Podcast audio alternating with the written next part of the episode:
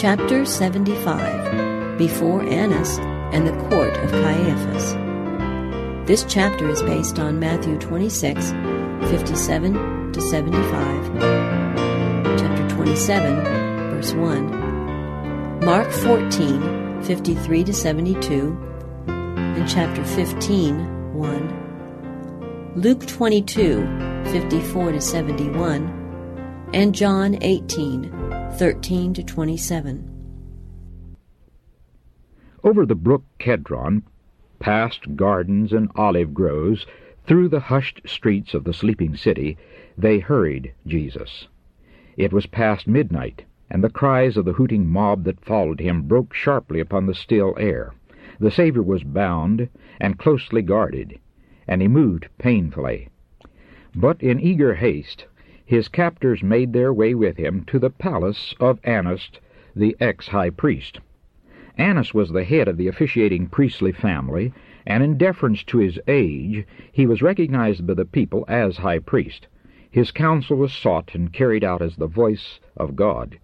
He must first see Jesus a captive to priestly power. He must be present at the examination of the prisoner, for fear that the less experienced Caiaphas might fail of securing the object for which they were working. His artifice, cunning, and subtlety must be used on this occasion, for at all events Christ's condemnation must be secured. Christ was to be tried formally before the Sanhedrin, but before Annas he was subjected to a preliminary trial. Under the Roman rule, the Sanhedrin could not execute the sentence of death. They could only examine a prisoner and pass judgment to be ratified by the Roman authorities. It was therefore necessary to bring against Christ charges that would be regarded as criminal by the Romans. An accusation must also be found which would condemn him in the eyes of the Jews. Not a few among the priests and rulers had been convicted by Christ's teaching, and only fear of excommunication prevented them from confessing him. The priest well remembered the question of Nicodemus Doth our law judge any man before it hear him, and know what he doeth? John chapter 7, verse 51. This question had for the time broken up the council and thwarted their plans. Joseph of Arimathea and Nicodemus were not now to be summoned, but there were others who might dare to speak in favor of justice. The trial must be so conducted as to unite the members of the Sanhedrin against Christ. There were two charges which the priests desired to maintain. If Jesus could be proved a blasphemer, he would be condemned by the Jews. If convicted of sedition, it would secure his condemnation by the Romans. The second charge Annas tried first to establish. He questioned Jesus concerning his disciples and his doctrines, hoping the prisoner would say something that would give him material upon which to work.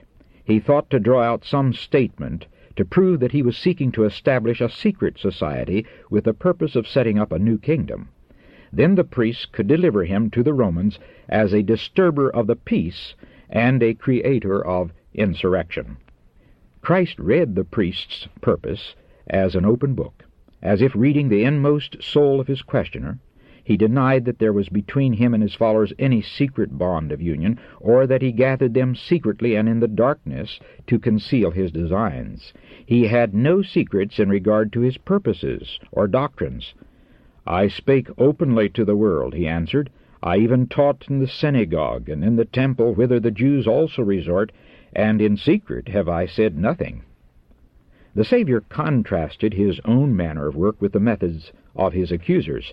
For months they had hunted him, striving to entrap him and bring him before a secret tribunal where they might obtain by perjury what it was impossible to gain by fair means. Now they were carrying out their purpose. The midnight seizure by a mob, the mockery and abuse before he was condemned or even accused, was their manner of work, not his. Their action was in violation of the law. Their own rules declared that every man should be treated as innocent until proved guilty. By their own rules, the priest stood condemned. Turning upon his questioner, Jesus said, Why askest thou me? Had not the priest and rulers sent spies to watch his movements and report his every word? Had not these been present at every gathering of the people, and carried to the priest information of all his sayings and doings? Ask them which heard me what I have said unto them, replied Jesus. Behold, they know what I said. Annas was silenced by the decision of the answer. Fearing that Christ would say something regarding his course of action that he would prefer to keep covered up, he said nothing more to him at this time. One of his officers, filled with wrath as he saw Annas silenced, struck Jesus on the face, saying, Answerest thou the high priest so? Christ calmly replied, If I have spoken evil, bear witness of the evil. But if well, why smitest thou me? He spoke no burning words of retaliation. His calm answer came from a heart sinless, patient, and gentle that would not be provoked. Christ suffered keenly under abuse and insult at the hands of beings whom he had created and for whom he was making an infinite sacrifice. He received every indignity, and he suffered in proportion to the perfection of his holiness and his hatred of sin. His trial by men who acted as fiends was to him a perpetual sacrifice. To be surrounded by human beings under the control of Satan was revolting to him, and he knew that in a moment, by the flashing forth of his divine power, he could lay his cruel tormentors in the dust. This made the trial the harder to bear. The Jews were looking for a Messiah to be revealed in outward show. They expected him by one flash of overmastering will to change the current of men's thoughts and force from them an acknowledgment of his supremacy. Thus, they believed, he was to secure his own exaltation and gratify their ambitious hopes. Thus, when Christ was treated with contempt, there came to him a strong temptation to manifest his divine character. By a word, by a look, he could compel his persecutors to confess that he was Lord above kings and rulers, priests and temple. But it was his difficult task to keep to the position he had chosen as one with humanity. The angels of heaven witnessed every movement made against their loved commander. They longed to deliver Christ. Under God, the angels are all powerful. On one occasion, in obedience to the command of Christ, they slew of the Assyrian army in one night one hundred and eighty-five thousand men. How easily could the angels, beholding the shameful scene of the trial of Christ, have testified their indignation by consuming the adversaries of God? But they were not commanded to do this. He who could have doomed his enemies to death bore with their cruelty. His love for his Father and his pledge, made from the foundation of the world to become the sin bearer, led him to endure uncomplainingly the coarse treatment of those he came to save. It was a part of his mission to bear, in his humanity, all the taunts and abuse that men could heap upon him. The only hope of humanity was in this submission of Christ to all that he could endure from the hands and hearts of men. Christ had said nothing that could give his accusers an advantage, yet he was bound to signify that he was condemned. There must, however, be a pretense of justice. It was necessary that there should be the form of a legal trial. This the authorities were determined to hasten. They knew the regard in which Jesus was held by the people, and feared that if their arrest were noised abroad, a rescue would be attempted. Again, if the trial and execution were not brought about at once, there would be a week's delay on account of the celebration of the Passover. This might defeat their plans. In securing the condemnation of Jesus, they depended largely upon the clamor of the mob, many of them the rabble of Jerusalem. Should there be a week's delay, the excitement would abate, and a reaction would be likely to set in. The better part of the people would be aroused in Christ's favor. Many would come forward with testimony in his vindication, bringing to light the mighty works he had done.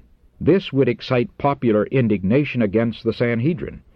Their proceedings would be condemned, and Jesus would be set free to receive new homage from the multitudes. The priests and rulers, therefore, determined that before their purpose could become known, Jesus should be delivered into the hands of the Romans. But first of all, an accusation was to be found. They had gained nothing as yet. Annas ordered Jesus to be taken to Caiaphas. Caiaphas belonged to the Sadducees, some of whom were now the most desperate enemies of Jesus. He himself, though wanting in force of character, was fully as severe, heartless, and unscrupulous as was Annas. He would leave no means untried to destroy Jesus. It was now early morning, and very dark. By the light of torches and lanterns, the armed man with their prisoner proceeded to the high priest's palace. Here, while the members of the Sanhedrin were coming together, Annas and Caiaphas again questioned Jesus, but without success. When the council had assembled in the judgment hall, Caiaphas took his seat as presiding officer. On either side were the judges and those specially interested in the trial. The Roman soldiers were stationed on the platform below the throne. At the foot of the throne stood Jesus. Upon him the gaze of the whole multitude was fixed. The excitement was intense. Of all the throng, he alone was calm and serene. The very atmosphere surrounding him seemed pervaded by a holy influence. Caiaphas had regarded Jesus as his rival. The eagerness of the people to hear the Savior and their apparent readiness to accept his teachings had aroused the bitter jealousy of the high priest. But as Caiaphas now looked upon the prisoner, he was struck with admiration for his noble and dignified bearing. A conviction came over him that this man was akin to God. The next instant he scornfully banished the thought. Immediately his voice was heard in sneering, haughty tones, demanding that Jesus work one of his mighty miracles before them. But his words fell upon the Saviour's ears as though he heard them not. The people compared the excited and malignant deportment of Annas and Caiaphas with the calm, majestic bearing of Jesus. Even in the minds of the hardened multitude arose the question, Is this man of godlike presence to be condemned as a criminal? Caiaphas, perceiving the influence that was obtaining, hastened the trial. The enemies of Jesus were in great perplexity. They were bent on securing his condemnation, but how to accomplish this they knew not. The members of the council were divided between the Pharisees and the Sadducees. There was bitter animosity and controversy between them. Certain disputed points they dared not approach for fear of a quarrel. With a few words, Jesus could have excited their prejudices against each other, and thus have averted their wrath from himself. Caiaphas knew this, and he wished to avoid stirring up a contention. There were plenty of witnesses to prove that Christ had denounced the priests and scribes, that he had called them hypocrites and murderers, but this testimony it was not expedient to bring forward. The Sadducees, in their sharp contentions with the Pharisees, had used to them similar language, and such testimony would have no weight with the Romans, who were themselves disgusted with the pretensions of the Pharisees. There was abundant evidence that Jesus had disregarded the traditions of the Jews and had spoken irreverently of many of their ordinances, but in regard to tradition, the Pharisees and Sadducees were at swords' points, and this evidence also would have no weight with the Romans. Christ's enemies dared not accuse him of Sabbath breaking, lest an examination should reveal the character of his work. If his miracles of healing were brought to light, the very object of the priests would be defeated. False witnesses had been bribed to accuse Jesus of inciting rebellion and seeking to establish a separate government, but their testimony proved to be vague and contradictory. Under examination, they falsified their own statements. Early in his ministry, Christ had said, Destroy this temple, and in three days I will raise it up. In the figurative language of prophecy, he had thus foretold his own death and resurrection. He spake of the temple of his body. John chapter 2, verses 19 and 21.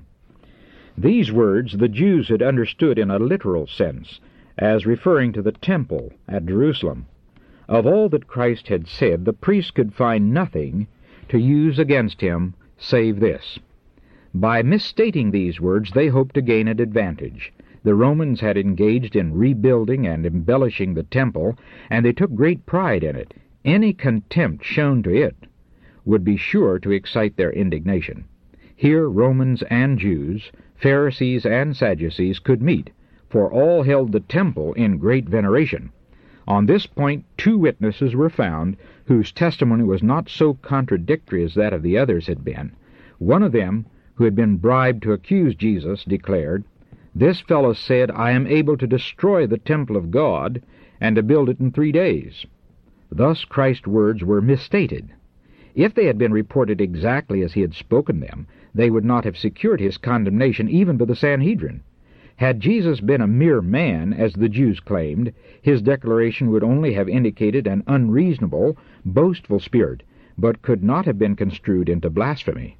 Even as misrepresented by the false witnesses, his words contain nothing which would be regarded by the Romans as a crime worthy of death. Patiently, Jesus listened to the conflicting testimonies. No word did he utter in self-defense. At last his accusers were entangled, confused, and maddened.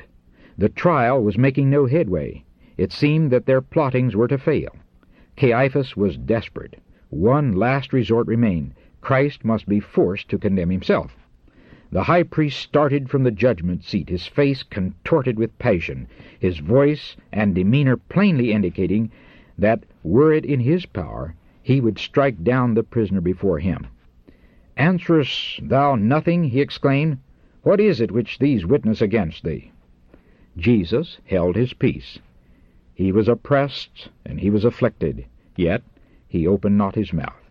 He is brought as a lamb to the slaughter, and as a sheep before her shearers is dumb, so he openeth not his mouth. Isaiah chapter 53, verse 7. At last, Caiaphas, raising his right hand toward heaven, addressed Jesus in the form of a solemn oath. I adjure thee by the living God, that thou tell us whether thou be the Christ, the Son of God. To this appeal Christ could not remain silent. There was a time to be silent, and a time to speak. He had not spoken until directly questioned. He knew that to answer now would make his death certain.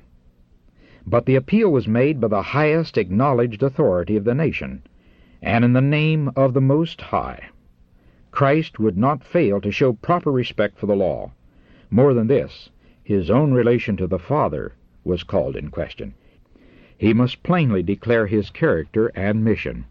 Jesus had said to his disciples, Whosoever therefore shall confess me before men, him will I confess also before my Father which is in heaven. Matthew chapter 10 verse 32. Now, by his own example, he repeated the lesson.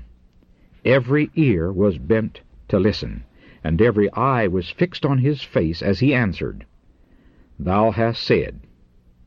A heavenly light seemed to illuminate his pale countenance as he added, Nevertheless I say unto you, Hereafter shall ye see the Son of Man sitting on the right hand of power, and coming in the clouds of heaven. For a moment the divinity of Christ flashed through his guise of humanity. The high priest quailed before the penetrating eyes of the Savior. That look seemed to read his hidden thoughts and burn into his heart. Never in after life did he forget that searching glance of the persecuted Son of God. Hereafter, said Jesus, shall ye see the Son of Man sitting on the right hand of power, and coming in the clouds of heaven. In these words, Christ presented the reverse of the scene then taking place. He, the Lord of life and glory, would be seated at God's right hand. He would be the judge of all the earth, and from his decision there could be no appeal. Then every secret thing would be set in the light of God's countenance, and judgment be passed upon every man according to his deeds. The words of Christ startled the high priest. The thought that there was to be a resurrection of the dead, when all would stand at the bar of God, to be rewarded according to their works, was a thought of terror to Caiaphas. He did not wish to believe that in future he would receive sentence according to his works. There rushed before his mind, as a panorama, the scenes of the final judgment. For a moment he saw the fearful spectacle of the graves giving up their dead, with the secrets he had hoped were forever hidden. For a moment he felt as if standing before the eternal Judge, whose eye which sees all things, was reading his soul, bringing to light mysteries supposed to be hidden with the dead. The scene passed from the priest's vision. Christ's words cut him, the Sadducee, to the quick. Caiaphas had denied the doctrine of the resurrection, the judgment, and a future life. Now he was maddened by satanic fury. Was this man a prisoner before him to assail his most cherished theories? Rending his robe, that the people might see his pretended horror, he demanded that without further preliminaries the prisoner be condemned for blasphemy. What further need have we of witnesses? he said. Behold, now we have heard his blasphemy. What think ye? And they all condemned him. Conviction mingled with passion led Caiaphas to do as he did. He was furious with himself for believing Christ's words, and instead of rending his heart under a deep sense of truth and confessing that Jesus was the Messiah, he rent his priestly robes in determined resistance. This act was deeply significant. Little did Caiaphas realize its meaning. In this act, done to influence the judges and secure Christ's condemnation, the high priest had condemned himself. By the law of God, he was disqualified for the priesthood. He had pronounced upon himself the death sentence. A high priest was not to rend his garments. By the Levitical law, this was prohibited under sentence of death. Under no circumstances, on no occasion, was the priest to rend his robe. It was the custom among the Jews for the garments to be rent at the death of friends, but this custom the priests were not to observe. Express command had been given by Christ to Moses concerning this. Leviticus chapter 10, verse 6. Everything worn by the priest was to be whole and without blemish. By those beautiful official garments was represented the character of the great antitype, Jesus Christ nothing but perfection in dress and attitude, in word and spirit, could be acceptable to God. He is holy, and his glory and perfection must be represented by the earthly service. Nothing but perfection could properly represent the sacredness of the heavenly service. Finite man might rend his own heart by showing a contrite and humble spirit. This God would discern, but no rent must be made in the priestly robes, for this would mar the representation of heavenly things. The high priest who dared to appear in holy office and engage in the service of the sanctuary with a rent robe was looked upon as having severed himself from God. By rending his garment, he cut himself off from being a representative character. He was no longer accepted by God as an officiating priest. This course of action, as exhibited by Caiaphas, showed human passion, human imperfection. By rending his garments, Caiaphas made of no effect the law of God to follow the tradition of men. A man-made law provided that in case of blasphemy, a priest might rend his garments in horror at the sin and be guiltless. Thus the law of God was made void by the laws of men. Each action of the high priest was watched with interest by the people and Caiaphas thought for effect to display his piety. But in this act, designed as an accusation against Christ, he was reviling the one whom God had said, My name is in him. Exodus chapter 23, verse 21. He himself was committing blasphemy. Standing under the condemnation of God, he pronounced sentence upon Christ as a blasphemer. When Caiaphas rent his garment, his act was significant of the place that the Jewish nation, as a nation, would thereafter occupy toward God. The once favored people of God were separating themselves from him, and were fast becoming a people disowned by Jehovah. When Christ upon the cross cried out, It is finished, John chapter 19, verse 30, and the veil of the temple was rent in twain, the holy watcher declared that the Jewish people had rejected him who was the antitype of all their types, the substance of all their shadows. Israel was divorced from God.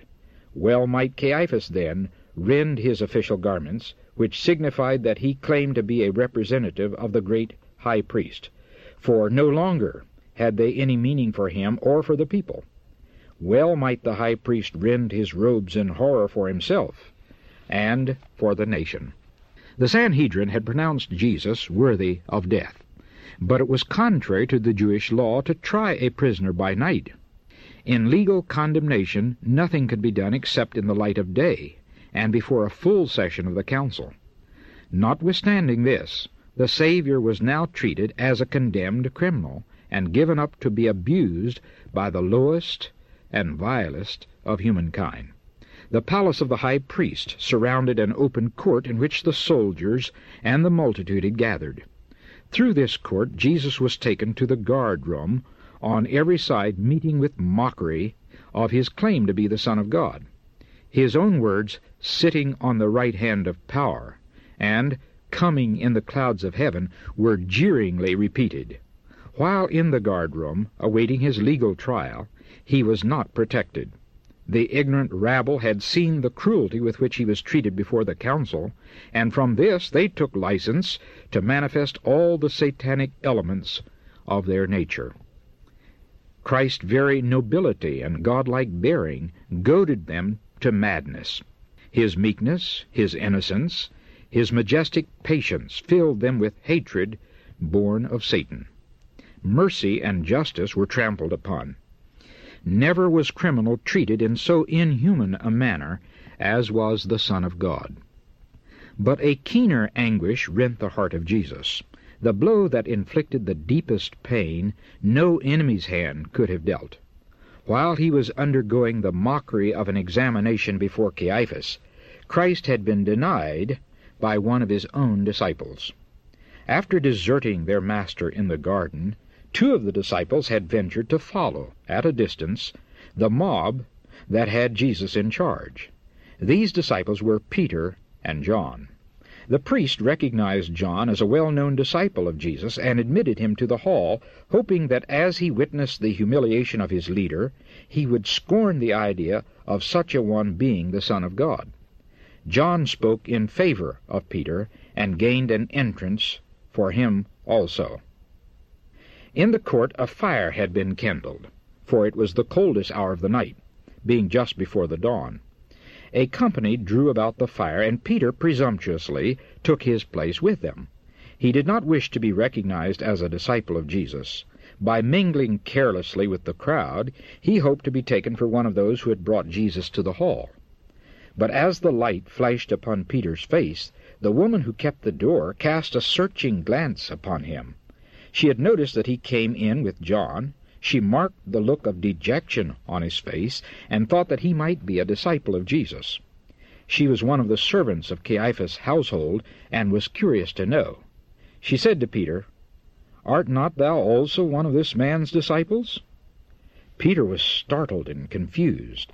The eyes of the company instantly fastened upon him. He pretended not to understand her, but she was persistent and said to those around her that this man was with Jesus. Peter felt compelled to answer and said angrily, Woman, I know him not. This was the first denial, and immediately the cock crew. O Peter, so soon ashamed of thy master, so soon to deny thy Lord. The disciple John, upon entering the judgment hall, did not try to conceal the fact that he was a follower of Jesus. He did not mingle with the rough company who were reviling his master. He was not questioned, for he did not assume a false character, and thus lay himself liable to suspicion. He sought a retired corner, secure from the notice of the mob, but as near Jesus as it was possible for him to be. Here he could see and hear all that took place at the trial of his Lord. Peter had not designed that his real character should be known. In assuming an air of indifference, he had placed himself on the enemy's ground, and he became an easy prey to temptation. If he had been called to fight for his master, he would have been a courageous soldier. But when the finger of scorn was pointed at him, he proved himself a coward. Many who do not shrink from active warfare for their Lord are driven by ridicule to deny their faith. By associating with those whom they should avoid, they place themselves in the way of temptation. They invite the enemy to tempt them, and are led to say and do that of which, under other circumstances, they would never have been guilty. The disciple of Christ who in our day disguises his faith through dread of suffering or reproach denies his Lord as really as did Peter in the judgment hall. Peter tried to show no interest in the trial of his master, but his heart was wrung with sorrow as he heard the cruel taunts and saw the abuse he was suffering. More than this, he was surprised and angry that Jesus should humiliate himself and his followers by submitting to such treatment. In order to conceal his true feelings, he endeavored to join with the persecutors of Jesus in their untimely jests. But his appearance was unnatural. He was acting a lie, and while seeking to talk unconcernedly, he could not restrain expressions of indignation at the abuse heaped upon his master. Attention was called to him the second time, and he was again charged with being a follower of Jesus. He now declared with an oath, I do not know the man. Still another opportunity was given him. An hour had passed when one of the servants of the high priest, being a near kinsman of the man whose ear Peter had cut off, asked him, Did not I see thee in the garden with him? Surely thou art one of them, for thou art a Galilean, and thy speech agreeth thereto. At this Peter flew into a rage. The disciples of Jesus were noted for the purity of their language, and in order fully to deceive his questioners and justify his assumed character, Peter now denied his Lord with cursing and swearing. Again the cock crew. Peter heard it then, and he remembered the words of Jesus Before the cock crow twice, thou shalt deny me thrice. Mark chapter 14, verse 30. While the degrading oaths were fresh upon Peter's lips, and the shrill crowing of the cock was still ringing in his ears, the Saviour turned from the frowning judges and looked full upon his poor disciple. At the same time, Peter's eyes were drawn to his Master. In that gentle countenance he read deep pity and sorrow, but there was no anger there. The sight of that pale, suffering face, those quivering lips, that look of compassion and forgiveness pierced his heart like an arrow. Conscience was aroused. Memory was active. Peter called to mind his promise of a few short hours before that he would go with his Lord to prison and to death. He remembered his grief when the Saviour told him in the upper chamber that he would deny his Lord thrice that same night. Peter had just declared that he knew not Jesus, but he now realized with bitter grief how well his Lord knew him, and how accurately he had read his heart, the falseness of which was unknown even to himself. A tide of memories rushed over him. The Saviour's tender mercy, his kindness and long suffering, his gentleness and patience toward his erring disciples, all was remembered. He recalled the caution, Simon, Behold, Satan hath desired to have you, that he may sift you as wheat. But I have prayed for thee, that thy faith fail not. Luke chapter 22, verses 31 and 32. He reflected with horror upon his own ingratitude, his falsehood, his perjury. Once more he looked at his master and saw a sacrilegious hand raised to smite him in the face. Unable longer to endure the scene, he rushed, heartbroken, from the hall. He pressed on in solitude and darkness. He knew not and cared not whither. At last he found himself in Gethsemane. The scene of a few hours before came vividly to his mind.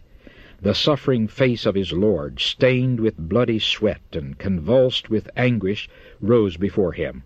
He remembered with bitter remorse that Jesus had wept and agonized in prayer alone, while those who should have united with him in that trying hour were sleeping. He remembered his solemn charge, Watch and pray that ye enter not into temptation. Matthew chapter 26, verse 41. He witnessed again the scene in the judgment hall. It was torture to his bleeding heart to know that he had added the heaviest burden to the Saviour's humiliation and grief. On the very spot where Jesus had poured out his soul in agony to his Father, Peter fell upon his face and wished that he might die. It was in sleeping, when Jesus bade him watch and pray, that Peter had prepared the way for his great sin. All the disciples, by sleeping in that critical hour, sustained a great loss. Christ knew the fiery ordeal through which they were to pass. He knew how Satan would work to paralyze their senses, that they might be unready for the trial. Therefore it was that he gave them warning. Had those hours in the garden been spent in watching and prayer, Peter would not have been left to depend upon his own feeble strength. He would not have denied his Lord. Had the disciples watched with Christ in his agony, they would have been prepared to behold his suffering upon the cross. They would have understood in some degree the nature of his overpowering anguish. They would have been able to recall his words that foretold his sufferings, his death, and his resurrection. Amid the gloom of the most trying hour, some rays of hope would have lighted up the darkness and sustained their faith. As soon as it was day, the Sanhedrin again assembled, and again Jesus was brought into the council room. He had declared himself the Son of God, and they had construed his words into a charge against him. But they could not condemn him on this, for many of them had not been present in the night session, and they had not heard his words and they knew that the Roman tribunal would find in them nothing worthy of death. But if from his own lips they could all hear those words repeated, their object might be gained. His claim to the Messiahship they might construe into a seditious political claim. Art thou the Christ? They said, Tell us. But Christ remained silent. They continued to ply him with questions. At last, in tones of mournful pathos, he answered, If I tell you, ye will not believe, and if I also ask you, you will not answer me nor let me go. But that they might be left without excuse, he added the solemn warning, Hereafter shall the Son of Man sit on the right hand of the power of God. Art thou then the Son of God? They asked with one voice. He said unto them, Ye say that I am. They cried out, What need we any further witness? For we ourselves have heard of his own mouth. And so by the third condemnation of the Jewish authorities, Jesus was to die. All that was now necessary, they thought, was for the Romans to ratify this condemnation and deliver him into their hands. Then came the third scene of abuse and mockery, worse even than that received from the ignorant rabble. In the very presence of the priests and rulers, and with their sanction, this took place. Every feeling of sympathy or humanity had gone out of their hearts.